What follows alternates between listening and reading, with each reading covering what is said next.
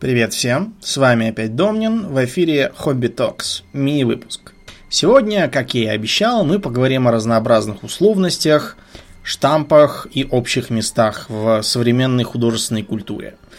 Включая сюда как книги, так и фильмы и обязательно видеоигры. Вероятно, даже видеоигры в большей степени.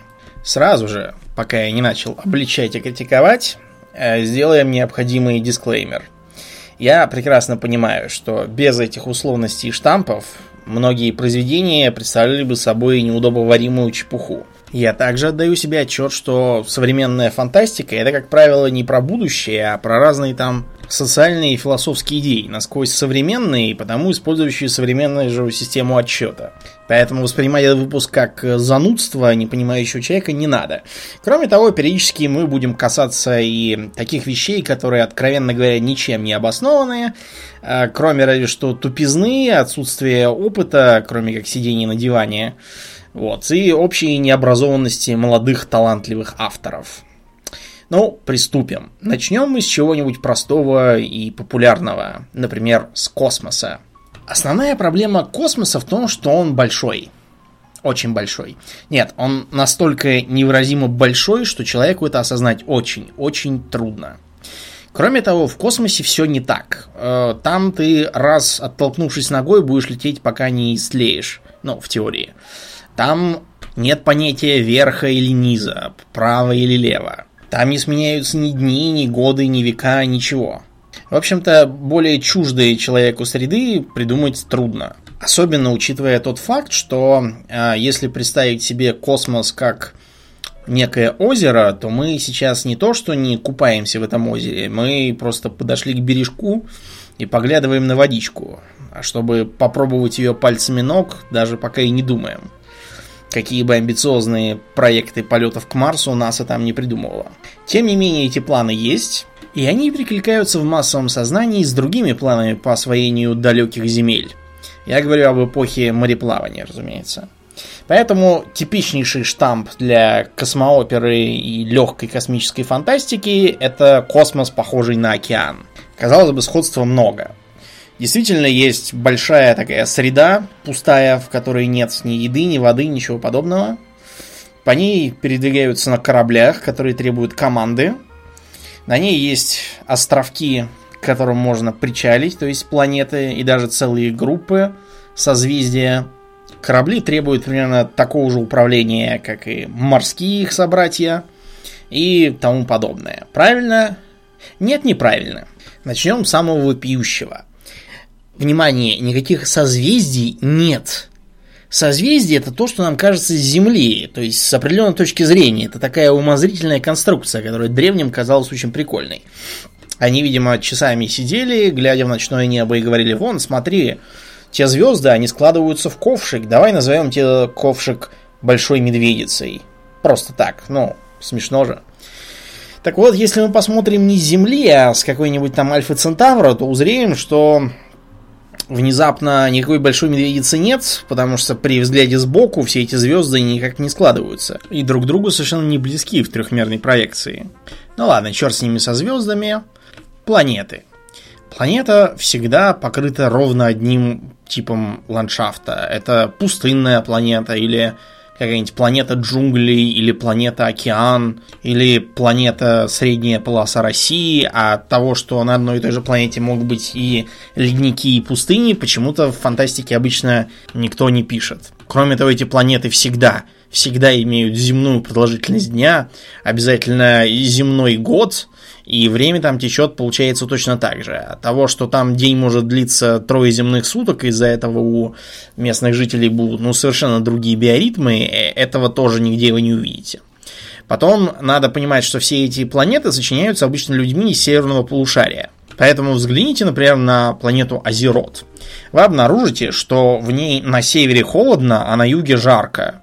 То есть на севере мы имеем во-первых, Нордскал, во-вторых, мы имеем обледеневший северо-восток Калимдора.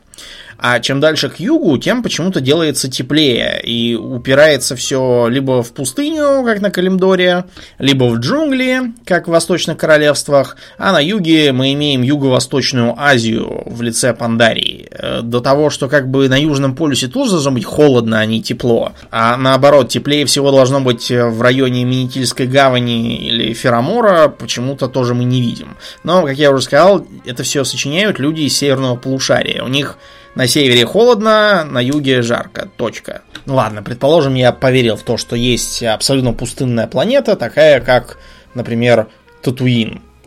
Прилетая я на этот самый Татуин, и что я вижу? Татуин состоит из двух городов, э, двух ферм, ладно, одной фермы, потому что другую мы не видели, из э, кучи кочующих таскинов, которые непонятно чем питаются, из кучи кочующих джав, которые тоже непонятно чего там едят и пьют, и каким-то образом эта планета существует, а не давным-давно вымерла. Э, хорошо. Почему так происходит?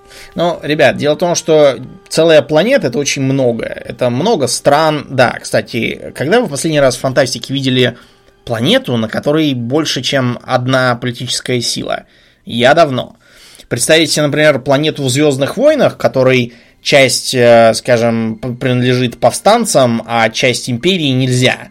Планета, она как-то либо за одних, либо за других. От того, что там может быть два разных континента с двумя разными странами и с двумя разными политическими системами, это все, это все сложно и не нужно. Играете вы в какой-нибудь там симулятор космического торговца, и, предположим, вам запретили влет на планету. При этом у планеты ровно один космопорт, э, нет никакого там другого, на который можно было сесть, наплевав на этот запрет. И даже если вам очень нужно, вы не можете просто полететь и сесть где-нибудь в чистом поле, где никого нет и никто не смотрит. Запрещено и точка. Апофеоз был в игре Freelancer, где, например, персонажи говорили «Я на планете А, прилетай, встретимся в баре».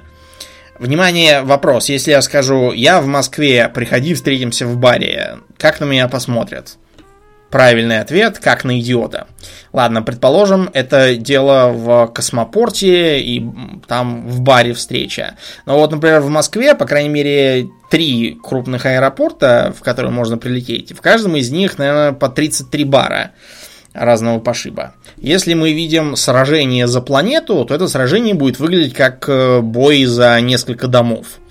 Просто потому, что в реальности компания на планете, она могла бы идти годами. Ну или, как вариант, могла бы не идти вовсе, если космические силы позволяют разбомбить ее всю и угроза этого заставить капитулировать сразу. Я думаю, смысл этого штампа всем понятен. Если планету отображать как планету, то э, Люк Скайуокер, вместо того, чтобы освободить галактику, будет большую часть жизни биться за какой-нибудь городок где-то там в углу э, на Карусанте на каком-нибудь о том, чтобы одним махом освобождать десятки планет, э, я думаю, ему придется позабыть. И э, Палпатин уже просто от старости бы помер, не дожидаясь, пока его кинут в недра звезды смерти. Но взлетим с планет и попытаемся сразиться с кем-нибудь в космосе. Только мы взлетели, мы тут же обнаружим, что, во-первых, на нас надеты какие-то странные униформы в 90% случаев. Они будут выглядеть, если мы хорошие, как э, флотские мундиры времен, ну, в лучшем случае 20 века, а в худшем какого-нибудь там адмирала Нельсона. Только треуголки иногда не хватает. Если мы злые, то, скорее всего, у нас будет один и тот же стереотипный нацистский костюмец.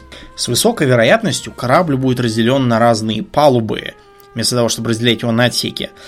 А у, у палуб этих будут иллюминаторы, которые вообще неизвестно зачем нужны и только ослабляют стенки.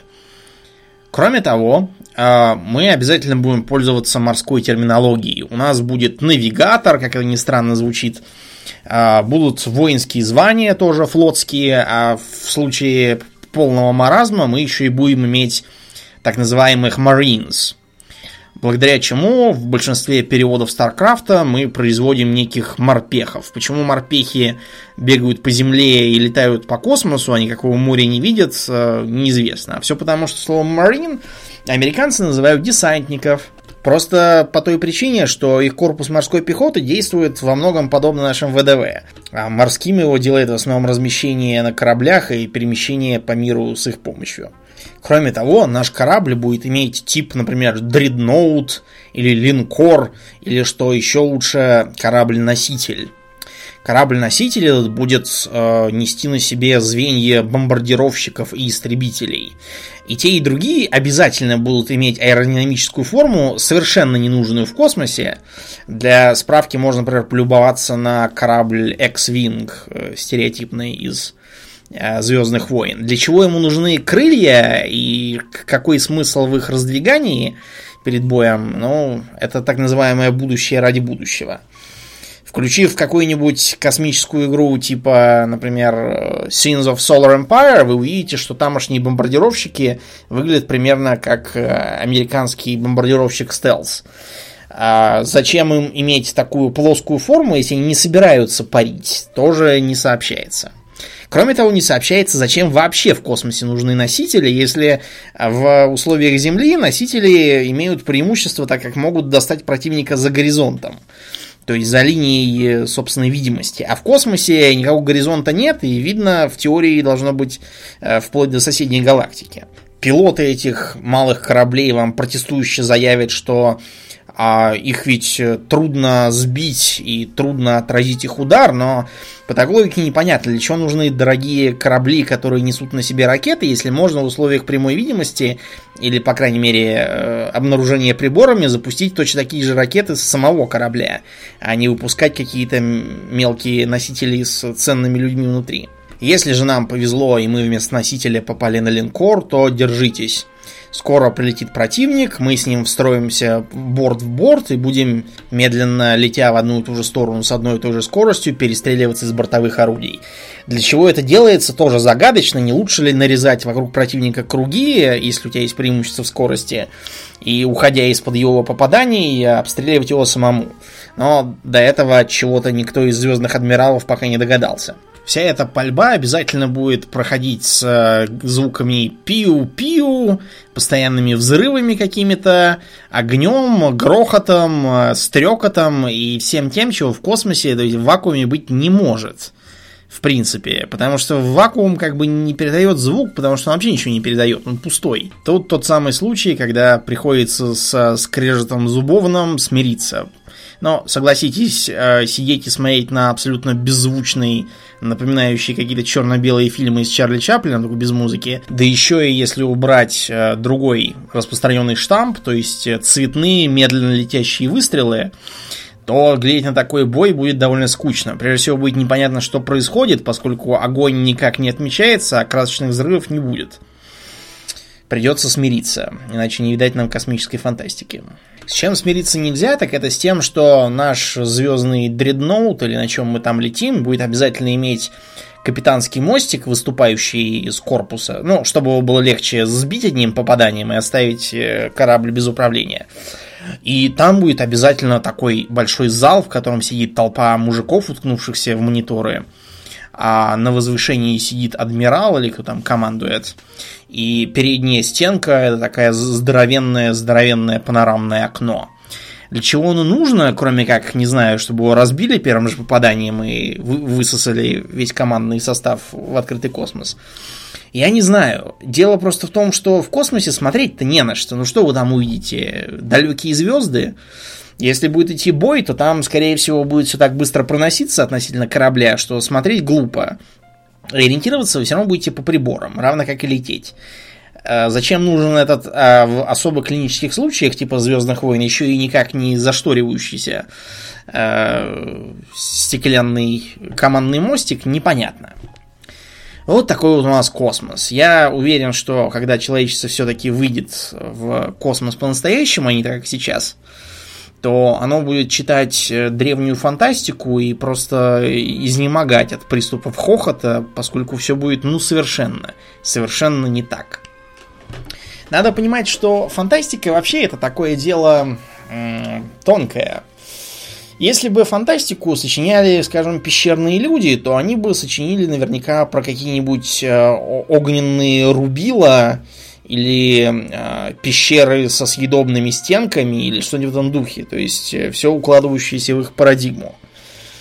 Если бы про э, далекое будущее задумывались какие-нибудь древние греки, то у них там были бы огромные триремы с сотней палуб, на которых какие-нибудь там э, искусственно выведенные минотавры гребут километровой длины веслами. Ничего другого они бы, скорее всего, не придумали. Или вот такой пример. Кто был самым читаемым литератором России первой половины 19 века?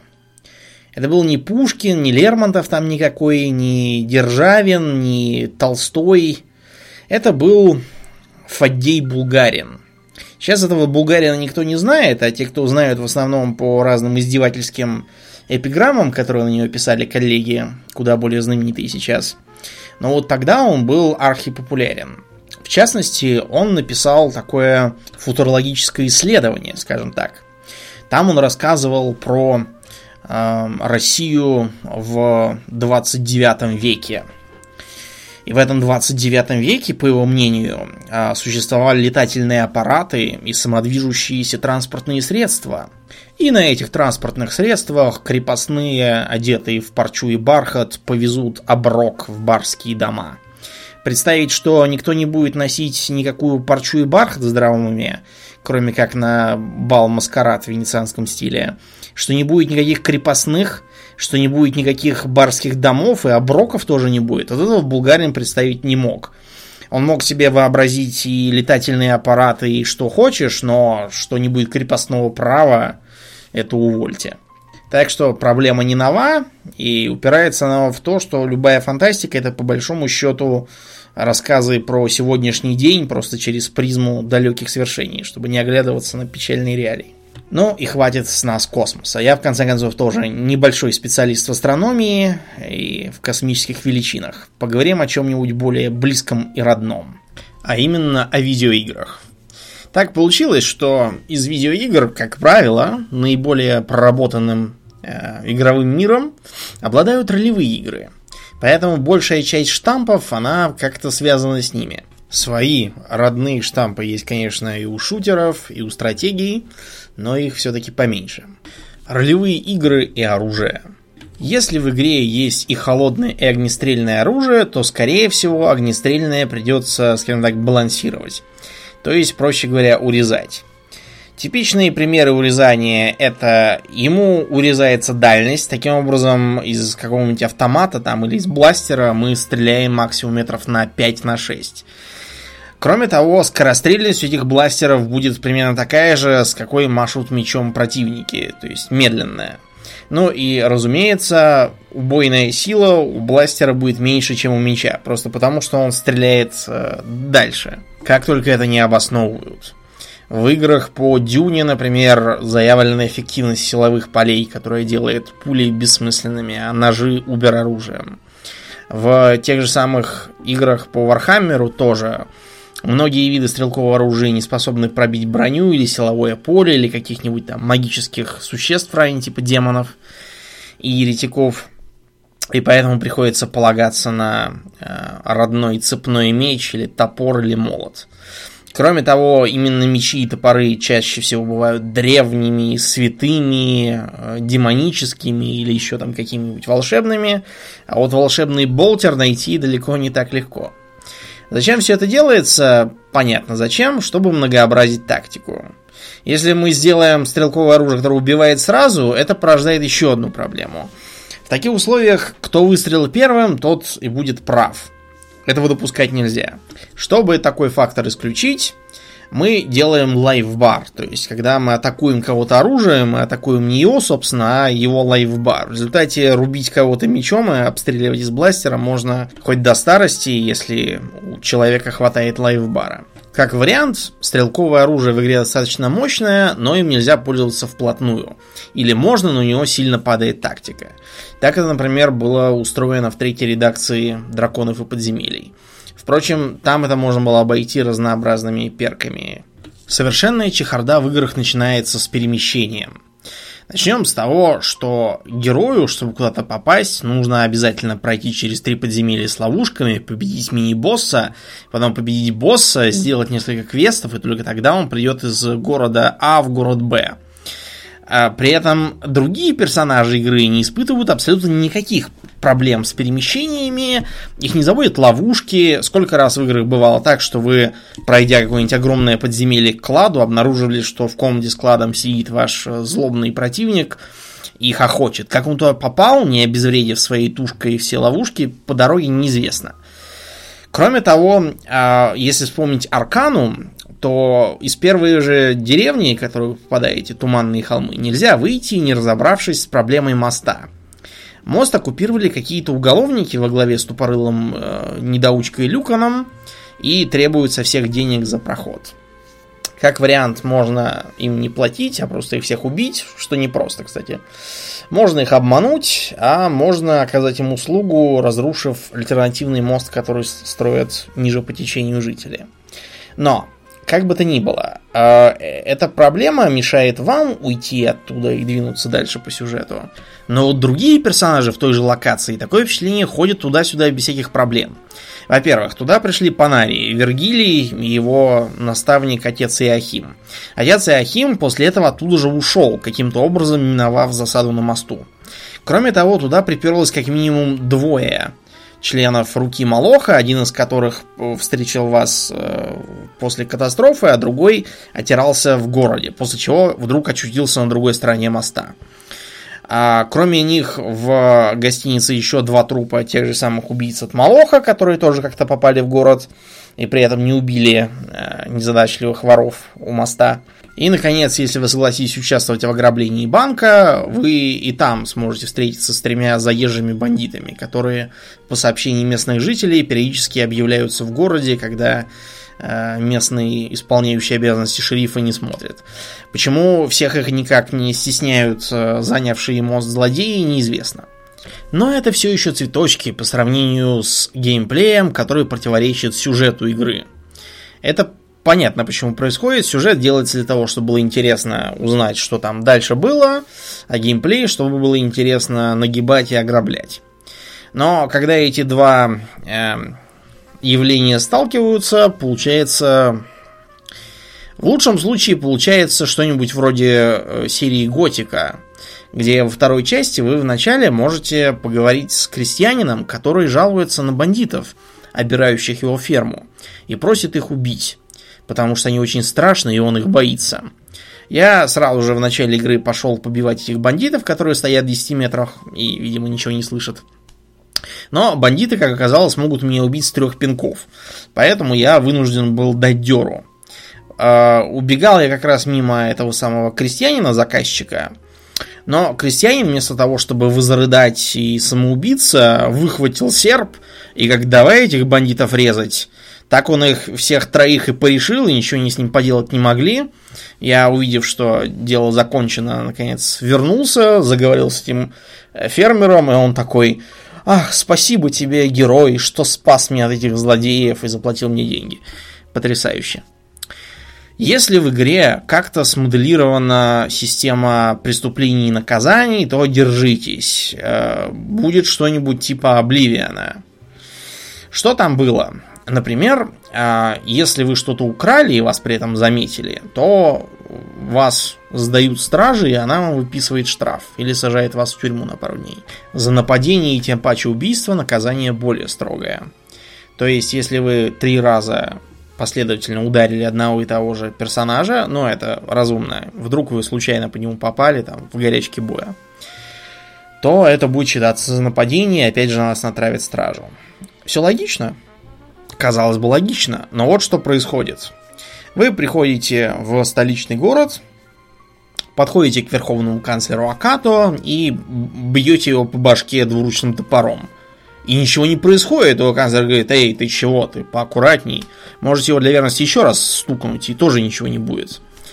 Но если вы возьмете за стола чашку, тут же стой, вор, отправляйся в тюрьму или умри. При этом из этой несчастной чашки поднимается тревога на весь город, а потом, если вы оттуда все-таки сумеете как-то убежать, что непросто, потому что стража будет стрелять из луков, рубить мечами э, и гонять вас по всей округе. Если вы все-таки сумеете вырваться за пределы города, то вас объявят во всеимперский розыск, и из-за этой чашки вы потом будете годами прятаться в лесу и питаться черт знает чем, если не заплатить этот штраф. Глупо. Справедливости ради, это поправили в следующей части. Там, если вы украли какую-нибудь ерунду, э, часто даже случайно, вас просто ее заберут и скажут, не бери это. Если вы реально украли, то стражник вам может сказать, ладно, больше столько не воруй, все, иди отсюда, не мешайся. Кроме того, если у вас заслуженная репутация в данной местности, то вам могут и простить на первый раз, поскольку вы там. Возвращаясь к Обливину, многие дурости там были детем единственной причины. Это так называемая система автолевелинга. В теории система благотворна, поскольку позволяет вам ни на каком этапе игры не чувствовать ни чрезмерного напряжения, ни ощущать себя богом, потому что мир будет расти вместе с вами, и вы всегда найдете себе достойных соперников и добычу, достойную вашего уровня. Прекрасно? Нет, ужасно. Если смотреть с точки зрения нашей сегодняшней темы, то мир получался стерильным. Выходило так, что у среднего графа в кармане денег меньше, чем у бомжа. Зачистив логово контрабандистов, в сундуках, за которые контрабандисты положили свои жизни, вы обнаружите не наркотики, а с наркотиками в этом мире все в полном порядке, не оружие, не какие-нибудь ценности, как вот в Моруинде, там они вывозили всякие двемерские артефакты и тому подобное – а там вы обнаружите в основном э, чашки, ложки, какие-то перышки, бумажки и все. Стоило ради этого умирать? По-моему, нет. Особенно здорово все это ощущается, если занесла нелегкая воровскую гильдию. Дело в том, что в этой части прогрессировать э, в воровстве можно только одним способом. Э, красть из домов мирных граждан ценные вещи и сбывать их скупщиком краденого. Проблема в том, что Пока вы на низких уровнях, у мирных граждан в домах не будет ничего. Ладно, скажете вы, хорошо, вот чуть-чуть раскачаюсь и взломаю, допустим, сокровищницу какого-нибудь графского замка. Там в этой сокровищнице тоже обнаружите все те же самые ложки, вилки, ножики и 3 копейки денег. А все потому, что автолевелинг. Будет нехорошо, если вор вскроет сокровищницу и оденется по последнему слову техники. И тогда все ценные эльфийские и мифриловые кольчуги станут бесполезными. Так решили разработчики и превратили воровство в нечто сродни, не знаю, сбору утиль сырья или металлолома. И иногда у меня было даже такое ощущение, что словно я не вор, а скорее горничная, которая собирает всякие ненужные господам хлам и выкидывает его вон. Ах. Ну и апофеозом идиотизма стала местная гильдия магов. Дело даже не в том, что гроссмейстером гильдии можно стать, будучи, ну, абсолютным нулем в какой бы то ни было магии. Хорошо, предположим, что это какая-то почетная или чисто административная должность, которая не требует больших талантов. Предположим. Но если вы стали гроссмейстером гильдии до того, как проходите линейку гильдии воров, в ней вам придется украсть посох Архимага из его покоев. Проблема в том, что э, Архимаг это вы, и посох как бы у вас, и украсть его приходится из своей собственной комнаты, после чего э, сунуть туда же записку, видимо, для самого же себя. Как это все в итоге должно было сработать, я сам себе напишу письмо, сам его прочту, сам выругаю стражу, не проще ли было меня просто попросить, а потребовать, чтобы стражники отстали от воров? Но э, если каждый сюжетный пару так прорабатывать, то не хватит никаких сценаристов. Игра и так долго разрабатывалась. Играя в тот же самый Oblivion, не устаешь поражаться тупизне имперского руководства, которое умудрилось э, допустить убийство всей императорской семьи какими-то полоумными культистами, которые не способны убить бывшего зэка. Тем не менее, тупизна скорее свойственна не положительным второстепенным персонажам, а основным отрицательным – уже давно по интернету гуляет так называемый кодекс темного властелина. Э, он может называться по-разному, в зависимости от того, кто вносил туда ценные изменения и дополнения, но в целом это правило темного властелина. Правила основном описывают, как не надо поступать, если хочешь быть нормальным темным властелином, не погибнуть и жить долго и счастливо. Ну, поехали. У моих легионов ужаса будут шлемы с прозрачными забралами, а не со сплошными, скрывающими лицо. Смысл понятен. Дело в том, что э, режиссеры стараются делать злодейских солдат безликими, чтобы их было не жалко. И они воспринимались как такая серая масса. Самим злодейским солдатам это наверняка здорово затрудняет обзор. По крайней мере, когда Люк и Хан Соло в четвертом эпизоде Звездных войн напялили на себя шлемы штурмовиков, они мне к себя чувствовали не очень хорошо. Проползти через мои вентиляционные трубы будут нельзя, так как они будут слишком узкими. А, более того, в вентиляционных трубах вообще не бывает просторно, светло, чисто и удобно перемещаться, как это показано в фильмах.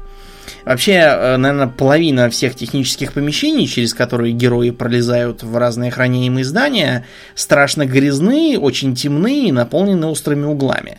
Но в кино вы этого никогда не увидите мой благородный сводный брат, чей трон я узурпировал, будет казнен вместо того, чтобы томиться в тайном заключении в забытой камере моей темницы. У этих темных властелинов постоянный какой-то склероз. Они забывают, что их э, благородные братья, сватья и отцы сидят себе часто практически без присмотра. И только и ждут, чтобы их выпустили какие-нибудь зловредные герои. Я не буду изгаляться над своими врагами перед тем, как их убить. Понятно почему, потому что в процессе изгаляния очень легко отвлечься и пропустить какой-нибудь нож под ребро. Если я схватил противника, приставил пистолет к его голове, и он говорит, перед тем, как убьешь меня, скажи хотя бы в чем твой план, я скажу нет и застрелю его. Или нет, я справа застрелю его, а потом скажу нет. Потому что темные властелины, рассказывающие про свои планы, регулярно видят, как их жертва сбегает, сказав «Ага, теперь я все знаю». Если я похищу прекрасную принцессу, мы немедленно поженимся в ЗАГСе. Мы не будем устраивать пафосный спектакль три недели спустя. Дело в том, что за три недели уже можно успеть провести спасательную операцию, и кроме того, видите ли, за те же самые три недели после свадьбы принцесса вполне может пообломаться и решить, что быть темной госпожой не так уж и плохо я буду вполне уверен в своем превосходстве. Поэтому я не буду оставлять никакие зацепки, записки или сохранять жизнь моим более слабым врагам, чтобы показать, что я их презираю и они для меня не опасны. Все эти неопасные враги почему-то к концу игры всегда прогрессируют это до 30 уровня и становятся полубогами. У героя не будет ни последнего поцелуя, ни последней сигареты, ни последней бутылки пива и никакого другого последнего желания. Просто потому, что с этими поцелуями ему постоянно передают отмычки и всякое такое. Между прочим, это не шутка. Многие фокусники, которые зарабатывали на жизнь убеганием из всевозможных тюрем, пользовались именно поцелуем, чтобы раздобыть себе отмычку. Я никогда не буду говорить, но перед тем, как ты умрешь, скажи мне одну вещь. Потому что в процессе разъяснения этой вещи вы гарантированно увидите, что пленник убегает или еще хуже убивает вас. Я скажу нет своим советникам, если они предложат мне создать практически неуничтожимое оружие, у которого есть одно маленькое и фактически недосягаемое уязвимое место. Именно в него враги всегда и бьют. Если я заведу себе ручного монстра, я буду обращаться с ним хорошо. Не буду его бить, не буду над ним издеваться, не буду морить его голодом. Таким образом, если в момент схватки с героями я рухну в его клетку или этот монстр вырвется из заточения, он не бросится первым делом расправляться со мной. Все рассеянные волшебники, неудачливые алхимики, бездарные певцы и неуклюжие воры будут заблаговеренно казнены. Дело в том, что в любой геройской партии обязательно найдется хоть один такой комический персонаж, который будет, во-первых, повышать все настроения, а во-вторых, обязательно, обязательно и спасет ситуацию в самый критический момент. Смерть им всем. Если мне понадобится киллер, то я найму какого-нибудь профессионала, работающего за деньги, а не из любви к искусству. Потому что все эти искусники вечно говорят, нет, я не убийца, я охотник. И вместо того, чтобы чисто прибить жертву, начинают устраивать с ним многочасовые игры в каких-нибудь лабиринтах или джунглях, в результате которых жертва сбегает, а неудавшийся киллер лежит мертвый. Нет, такие нам не нужны.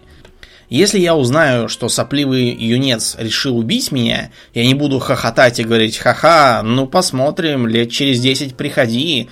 Я немедленно убью его. Какой смысл ждать? У меня не будет заключенных одного пола, охраняемых стражниками другого пола. Они слишком легко соблазняются. Если кто-то из э, моей группы высказывает недовольство условиями содержания прекрасной принцессы в ее камере, я немедленно переведу его на работу, связанную с животными, а не с людьми.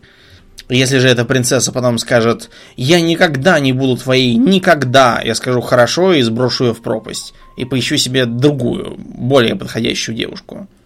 Чтобы попасть в мои легионы смерти, нужно будет сдать экзамен по стрелковому оружию. Те, кто не способен попасть в ростовую мишень хотя бы 40 метров, не подходят. Если вдруг мои советники скажут, ну почему, мы ведь почти у цели, я остановлюсь и не буду ничего делать, пока не найду какого-нибудь логичного ответа на этот вопрос. Все охранники у меня будут ходить патрулями по три человека. Ни в коем случае они не будут говорить «давайте разделимся». Все, кто скажет «давайте разделимся», немедленно расчленю на мелкие части. Если вдруг какие-нибудь камеры слежения выходят из строя, это будет включать автоматический сигнал тревоги. Потому что, как правило, это бывает, когда их разбивают или расстреливают герои. Из моего государства немедленно выгонят вон всех бабок-повитух. Все сироты будут воспитываться в государственных приютах. Их не будут оставлять в лесу, чтобы их воспитывали дикие звери. Из э, всех этих зверообразных маугли вечно вырастают борцы за свободу. Когда я наберу на работу первую партию своих легионеров ужаса, я соберу их группой человек в 20 и прикажу им нападать на меня в учебном бою. Если они не будут нападать все вместе, а будут как бараны стоять и ждать, пока я побью одного из них, я немедленно всех расстреляю. Если я поймал героя, я заодно поймаю его собаку, кошку, обезьянку, попугая и вообще любую другую мелкую симпатичную зверюшку, которая способна принести ключ, развязать цепи или как-нибудь еще нагодить мне. Если я убью героя и узнаю, что у нее есть несовершеннолетние потомки, я немедленно убью их тоже. Они будут дожидаться до старости, пока они вырастут накопят злости силы. Если вдруг в пределы моих владений вторгается отряд героев, я не буду направлять на битву с ним какого-нибудь э, слабоумного сопляка, чтобы потом, когда он проиграет, ожидаемо, направлять туда все более и более сильные войска. Я сразу же двину туда свою элитную гвардию при поддержке бронетехники. Если кто-то из моих противников внезапно говорит, что он хочет помочь мне и поэтому должен знать мои планы, я не буду говорить ему мои настоящие планы. Кстати, скорее ей, так обычно говорят девицы я расскажу ей какую-нибудь заранее приготовленную фальшивку. Как только станет ясно, что герои клюнули, она им все рассказала, я немедленно убью ее и их тоже. Все планы, которые я составляю, будут упрощаться ближе к концу. То есть в конце там не будет ничего в стиле а, расставить 12 камней власти вокруг алтаря силы и дождаться, пока в каждый из них ударит молния. Нет, там будет что-нибудь вроде дернуть за рубильник. Если мне так уж не повезло, и мои помощники совершенно некомпетентны и не способны выполнить ни одно мое задание, я, по крайней мере, уволю или казню их и наберу каких-нибудь других, а не буду без конца в каждой серии посылать одних и тех же дураков на одно и то же задание, которое они постоянно проваливают. Если мою цитадель зла строил не я сам, то я найму команду архитекторов, инженеров и экспертов, которые проверят ее на всевозможные тайные ходы, потайные комнаты и тому подобное. В конце концов, тайными ходами смогу воспользоваться я, в потайных комнатах может быть что-нибудь ценное. А так, этим всем бесплатно будут пользоваться герои. Непорядок. Если герой побил всю мою армию, я не буду говорить «Ах, все приходится делать самому» и выходить на бой с ним самолично. Вместо этого я спрыгну в спасательную капсулу, улечу куда-нибудь далеко-далеко и займусь изучением того вопроса, каким образом один герой сумел победить целую армию. Я буду хорошо кормить, поить и снабжать качественным куревом всех моих солдат. Таким образом, когда они внезапно увидят бутылку водки или пачку сигарет или что-нибудь еще, они не побегут туда же, не выпьют, не сидят, не выкурят и не погибнут от э, заранее закачанного туда яда. Если мне понадобится убегать от героя на автомобиле, то я выберу что-нибудь типа КамАЗа, а лучше даже БелАЗа. Тогда, когда герой догонит меня, они всегда делают это на какой-нибудь э, такой, знаете, красненькой с низкой осадкой итальянской спортивной машинке. Я не буду с ним соревноваться в скорости, это глупо. Не буду пытаться его спихнуть в пропасть. Я просто загражу ему дорогу и ударю по тормозам. После этого из машины героя я сделаю гобелен. Даже не придется его украшать. Моя цитадель зла не будет находиться в постоянной полутьме. Это, конечно, очень атмосферно, но, к сожалению, в полутьме слишком легко пробраться каким-нибудь самым Фишером. Если один из героев зашел так далеко, что сумел покорить сердце моей дочери, то я открыто поздравлю их, объявлю его своим наследником, приостановлю все военные действия и начну военные парады и празднования в честь героя. В идеале он немедленно бросит мою дочь, уедет куда-нибудь в дальние леса, а в худшем случае это просто собьет его с толку, и может быть вместо героя я получу неплохого наследника. Кто знает. Если согласно пророчеству и не будет человека, который способен покарать его или что-нибудь в этом духе, это будет просто значить, что меня покарает птица или упавший на голову кирпич или что-нибудь в этом духе. Так что вместо того, чтобы расслабляться и говорить «я бессмертен», так говорит пророчество, я просто постараюсь уточнить детали этого пророчества. В моей цитадели зла не будет никаких куч сена, в которых легко прятаться. Сено не будут возить на телегах, Кроме того, на территории моей цитадели не будет никаких кустов и деревьев с пышной кроной. Если курьер прибежал ко мне и принес мне неприятное известие, я не буду стрелять в него только потому, что известие неприятное. Хороших курьеров не так легко достать. И, наконец, все компьютеры, которыми пользуются в моем государстве, будут работать на совершенно особенной операционной системе, несовместимой ни с какими распространенными стандартами. Эх, если бы этим правилам подчинялся хоть какой-нибудь темный властелин. Но, к сожалению, тогда бы он не был темным властелином, а был бы самым обычным олигархом или президентом. В конце концов, все эти условности, они просто инструменты, которые позволяют создать поучительную или хотя бы интересную историю. Мы с вами обязательно вернемся к этой теме. Мы поговорим о разных штампах, которые одолевают любителей стратегий, а также некоторых условностей, с которыми приходится иметь дело комическим персонажам фильмов и игр. Ну а на сегодня все. С вами был Домнин. До новых встреч.